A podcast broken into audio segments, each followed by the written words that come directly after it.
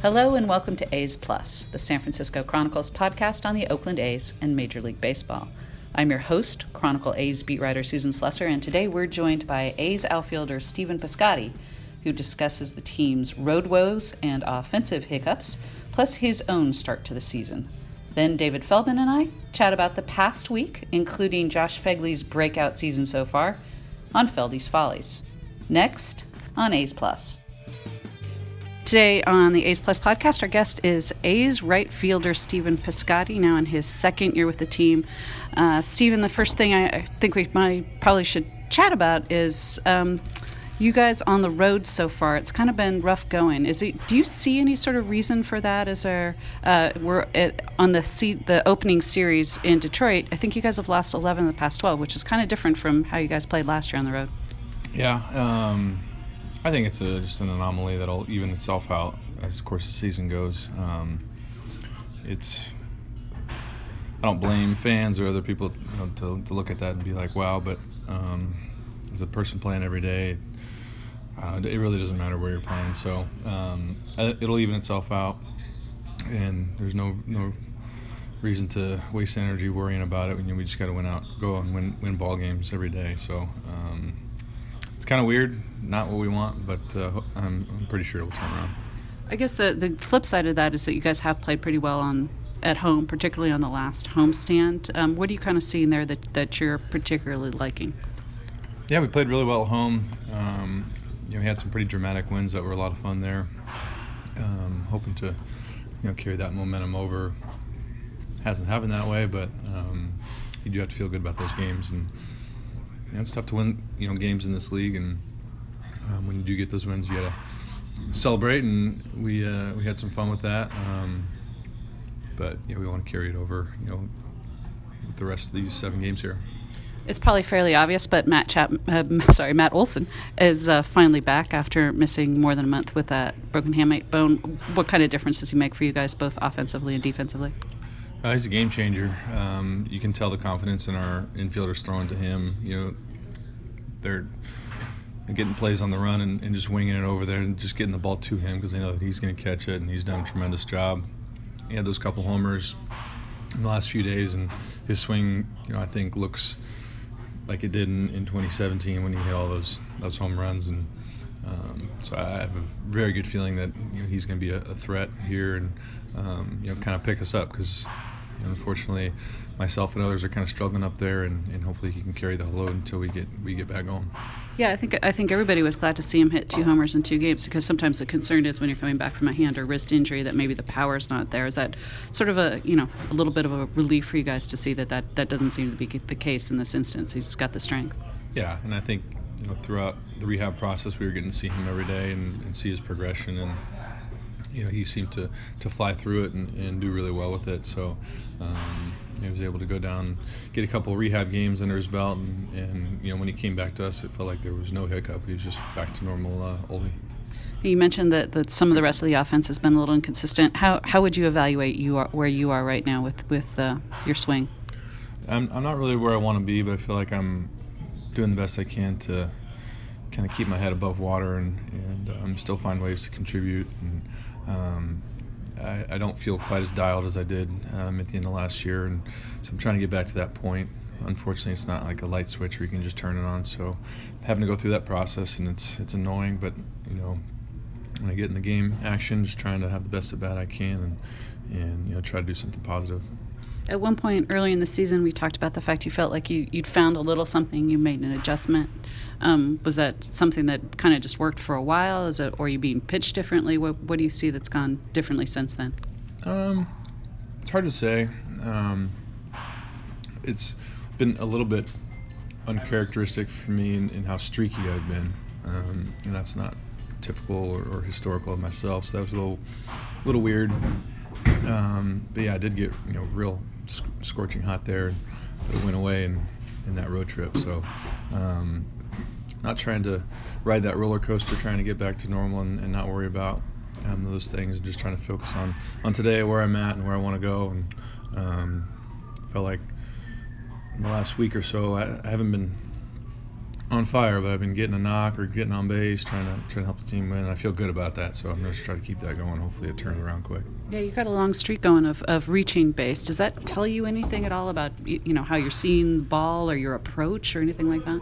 Yeah, I think it does. I think it gives me confidence that I'm swinging the right pitches and taking the tough ones, because it's hard to do. And so that's one thing that I've been able to be happy with. I need to start driving the ball a little bit better. That's one thing I haven't done that I would like to, but it's early. I started slow last year. I don't know if I'm a slow starter or not, but I'm optimistic it's going to turn. When you are trying to figure out what's going on, when you're in a little bit of a funk, what do you do? Is it mostly video work? Is it work in the cage? How do you attack that?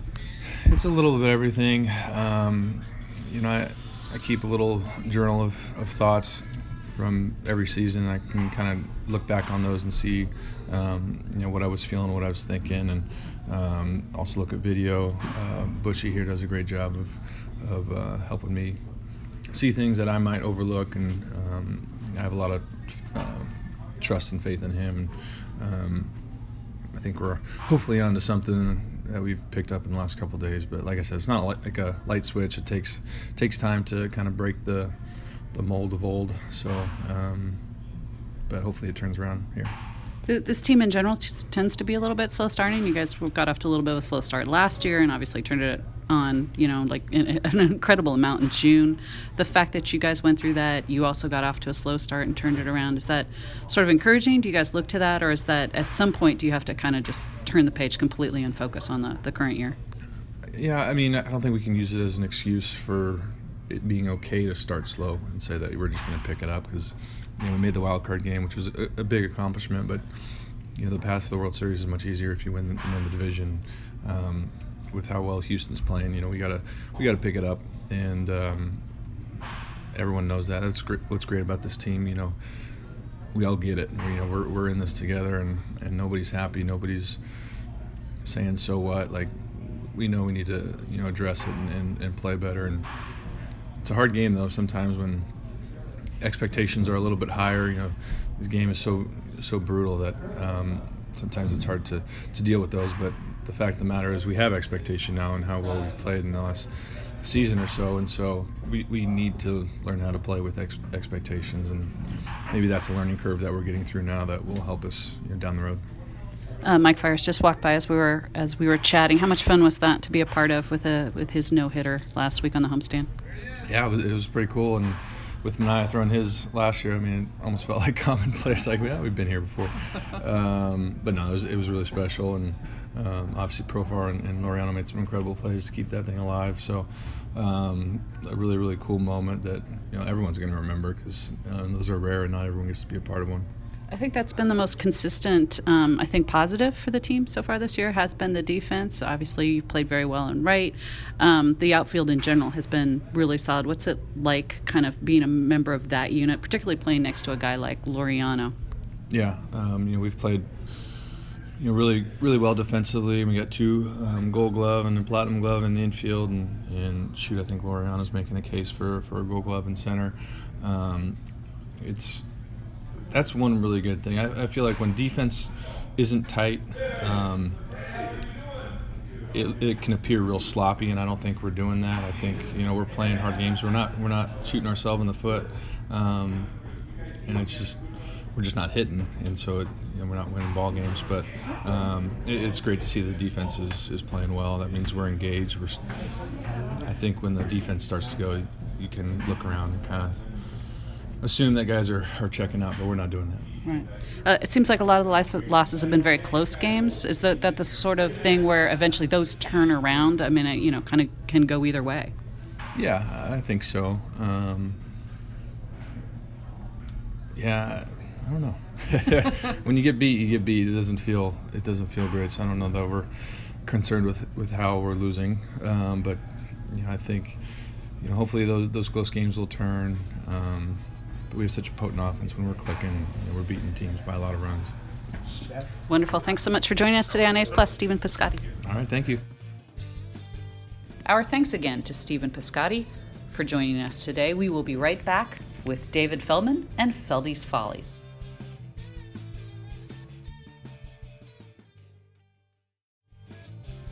We've reached the Feldy's Follies portion of the A's Plus podcast. The great David Feldman joins us. David, what do you make of the A's on the road this year? Entering the first game in Detroit, a place where the A's love to play now. They'd lost 11 of 12 road games, and of course then they have a huge breakout, score 17 runs.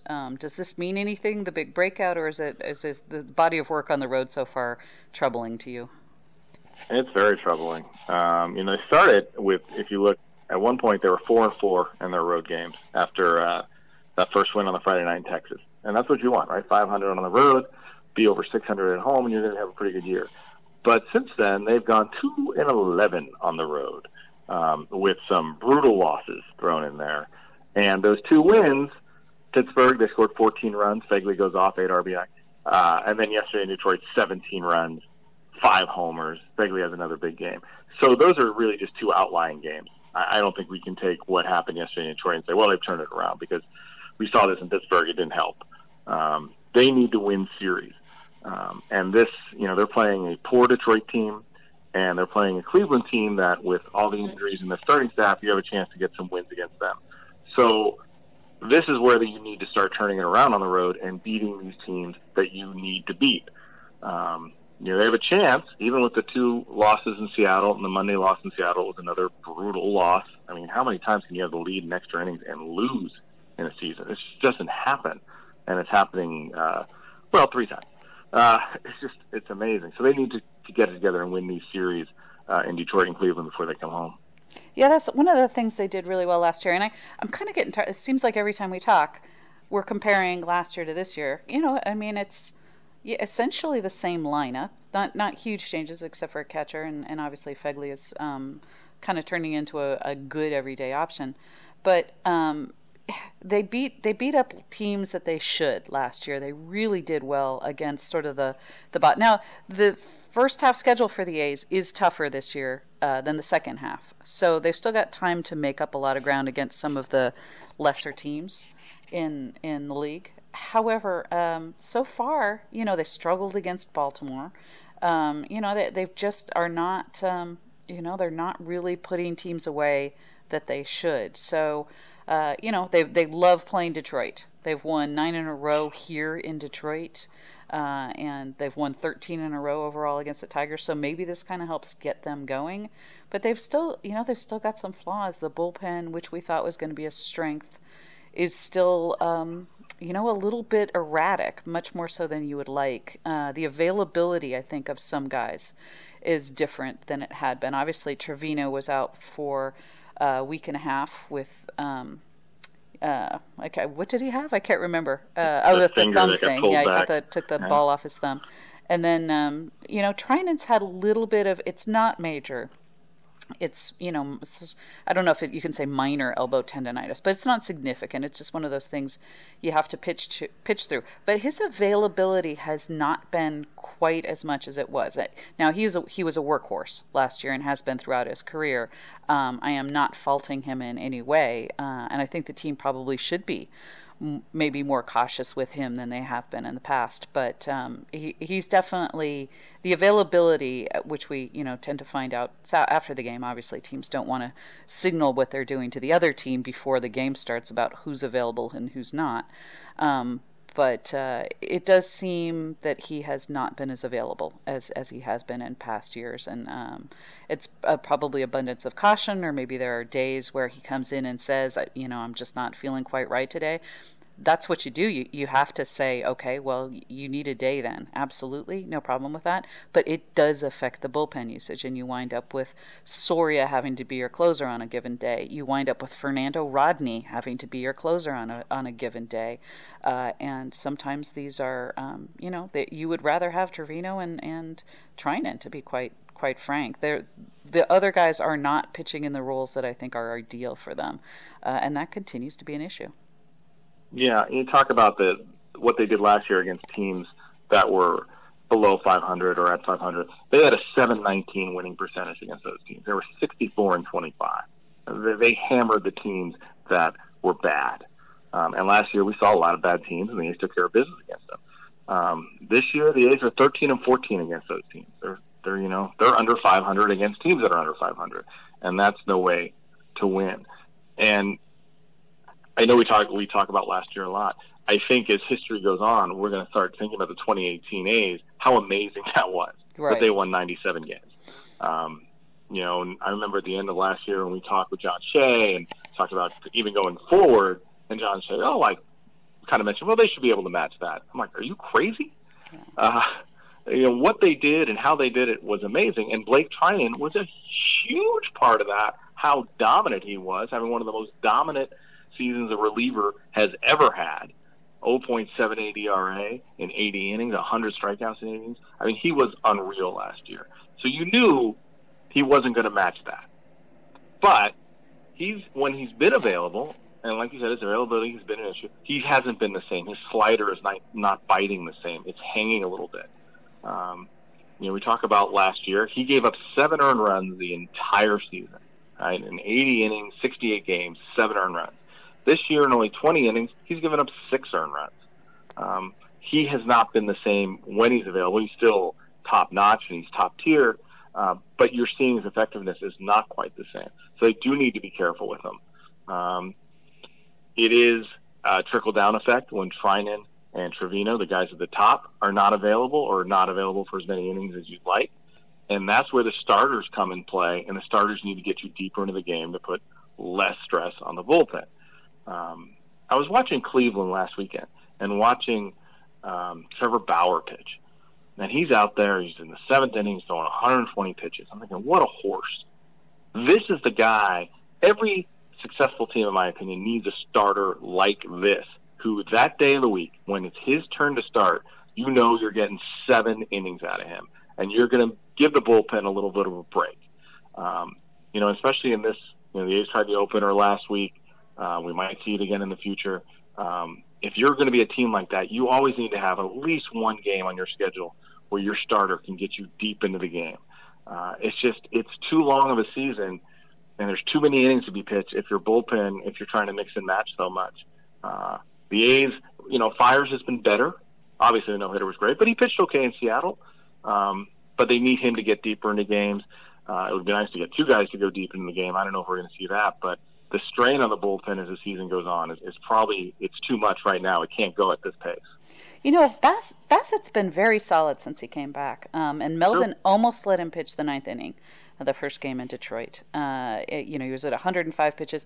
Some of the thinking that went into putting in Aaron Brooks was a lot of long innings to sit through for Bassett. And he said, you start to tighten up, particularly in the later going, when you're sitting through a lot of long scoring innings. Melvin mentioned last year was his first year back, full season back after Tommy John surgery. So maybe he's a guy you don't, especially, when you're up 17-0, you don't need to push it there. But could Bassett be a guy who could, maybe not all the time, but every now and then be a guy who could be sort of a workhorse type?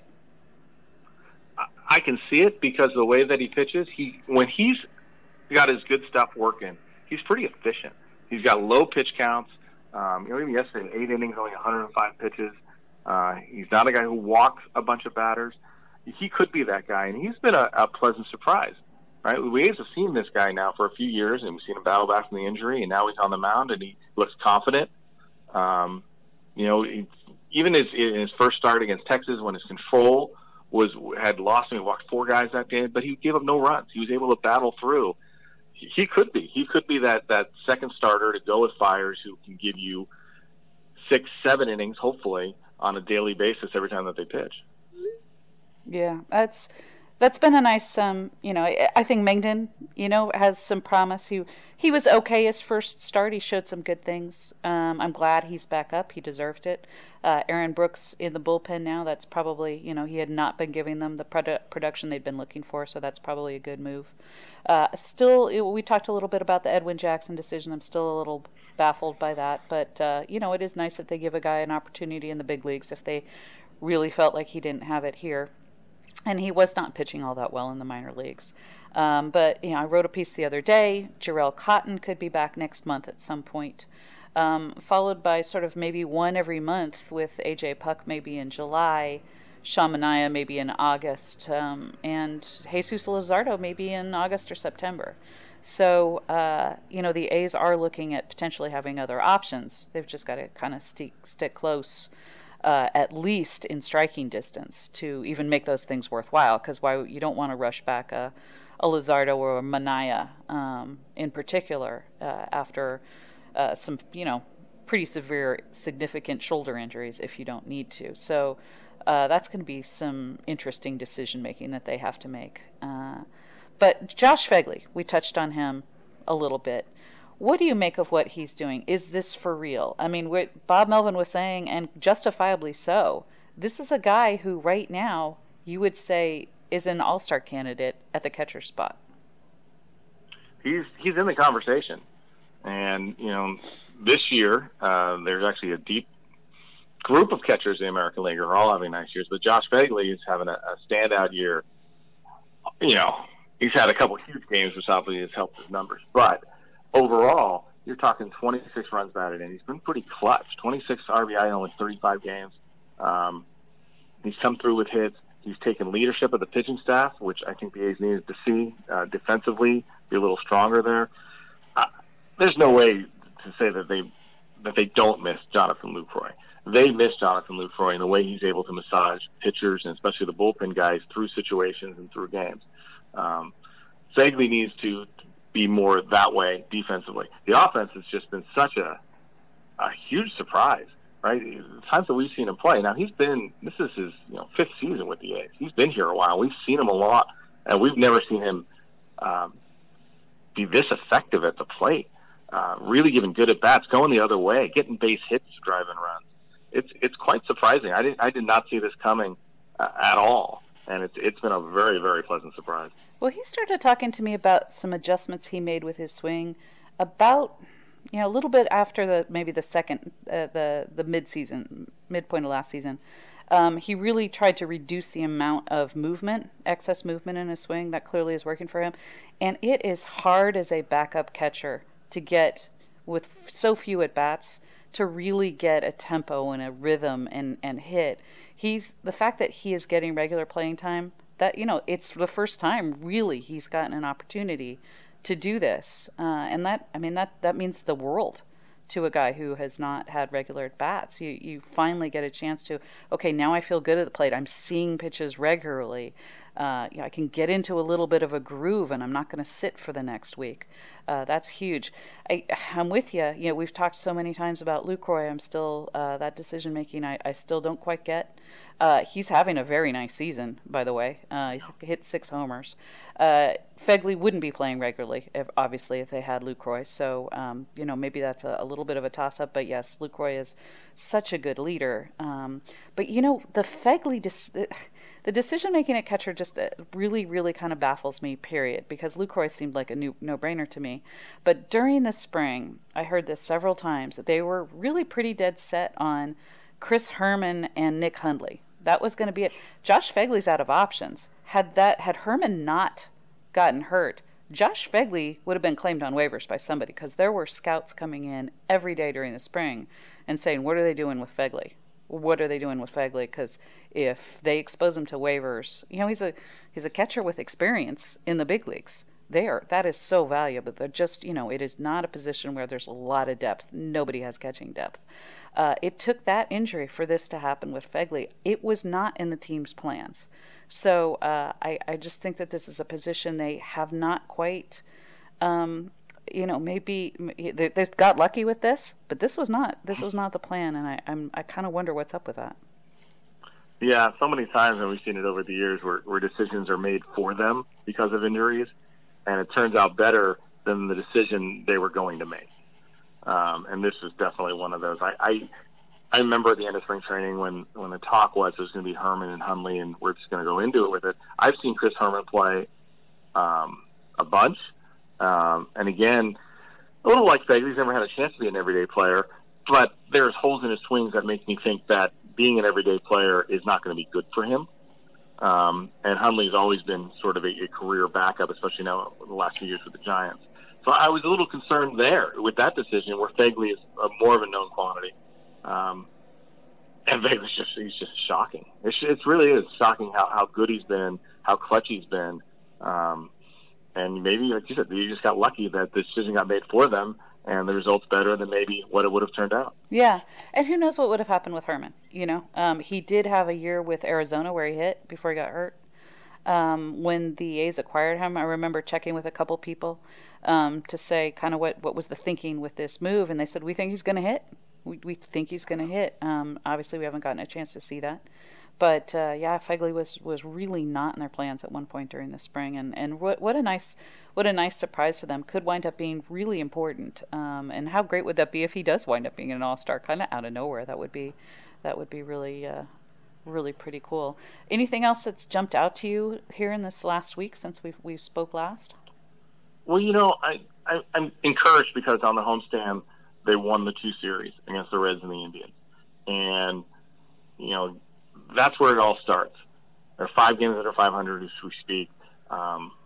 You know, it's going to be tough to win this division because of the Houston Astros, how good the Houston Astros are. You know, they've won now 8 in a row. They're 29-15. They're 16-4 at home. This is just, they got all stars all around the diamond. They're such a good team. They're going to be tough to catch no matter what. And as we talked, the A's are 9.5 behind them. And, you know, they're the only team above 500 in the American League West.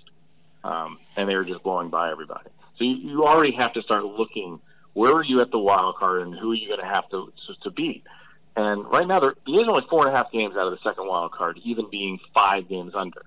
And that second wild card is the Cleveland Indians. And again, when we talked about with their injuries, and we saw them play last week. So the A's are in a situation where they're not out of a postseason situation already. The second wild card really helps in that. And again, only 5 games under 500. But you got to get to 500 before you can talk even seriously about the playoffs. Right. And that's where it just begins. It's a winning series. So winning the two series on the homestand, very positive. The 2 losses in Seattle, especially the Monday loss, heartbreaking. But now you have a chance to make up for it. So if we come out and we talk next week, and the A's have won the series in Detroit, they won the series in Cleveland, you come home, you play Seattle, and you got a chance. Now, the A's are unbelievably 0-10 against Toronto and Seattle this year. That's insane. It just blows your mind. So we got a chance to get some wins, but this series wins. So if you and I talk next week and the A's have won these two series, I'm going to feel a lot better about the A's chances going forward as we hit the end of May. If the A's somehow drop these series, play poorly, have brutal losses, I'm going to be really, really concerned about how the season's going to end up. Yeah, and then, you know, that they will have to start thinking about, would they move Blake Treinen? Are there other guys that they would think about trading? You know, Treinen's probably the most obvious, I would think. But if they fall far enough back, you know, it would be a scenario more like the previous few years than last year. So, that would be too bad. One of the things I liked seeing this last week, Jurickson Profar, it's certainly the bat's getting going, the grand slam. He hit a little bit at home. The throws are getting better. He looks a little more comfortable. I'm not sure I'm willing to say he's fixed, but he looks like he's on the right path. There were concerns about the yips. I'm not willing to say 100%, you know, he's got the yips because he's definitely made some better throws here. So they're revamping some of his throwing motion, and that can take time. Obviously, we saw that with Marcus Semien. It took him, you know, essentially that almost a full year. So I like that.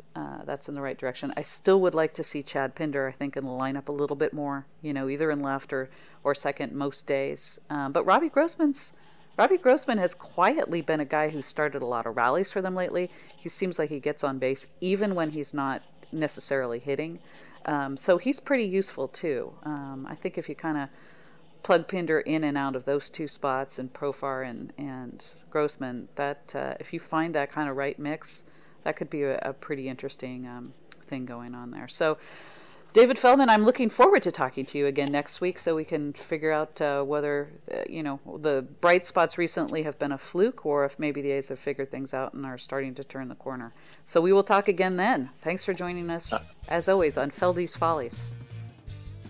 David Feldman is an official scorer and stats expert who joins us regularly on A's Plus. Our producers today were King Kaufman and Libby Coleman. We will be back next week with more A's Plus. Thanks for listening. A's Plus is part of the San Francisco Chronicle Podcast Network. Audrey Cooper is the editor-in-chief. If you like this show, we'd love it if you'd subscribe to it wherever you get your podcasts. And if you've got a minute to give us a quick review, that helps us build our audience so we can keep growing. Follow me on Twitter @SusanSlusser. Support A's Plus and a lot of great journalism with a subscription to the San Francisco Chronicle. There are print and digital editions. Find out more at sanfranciscochronicle.com/subscribe.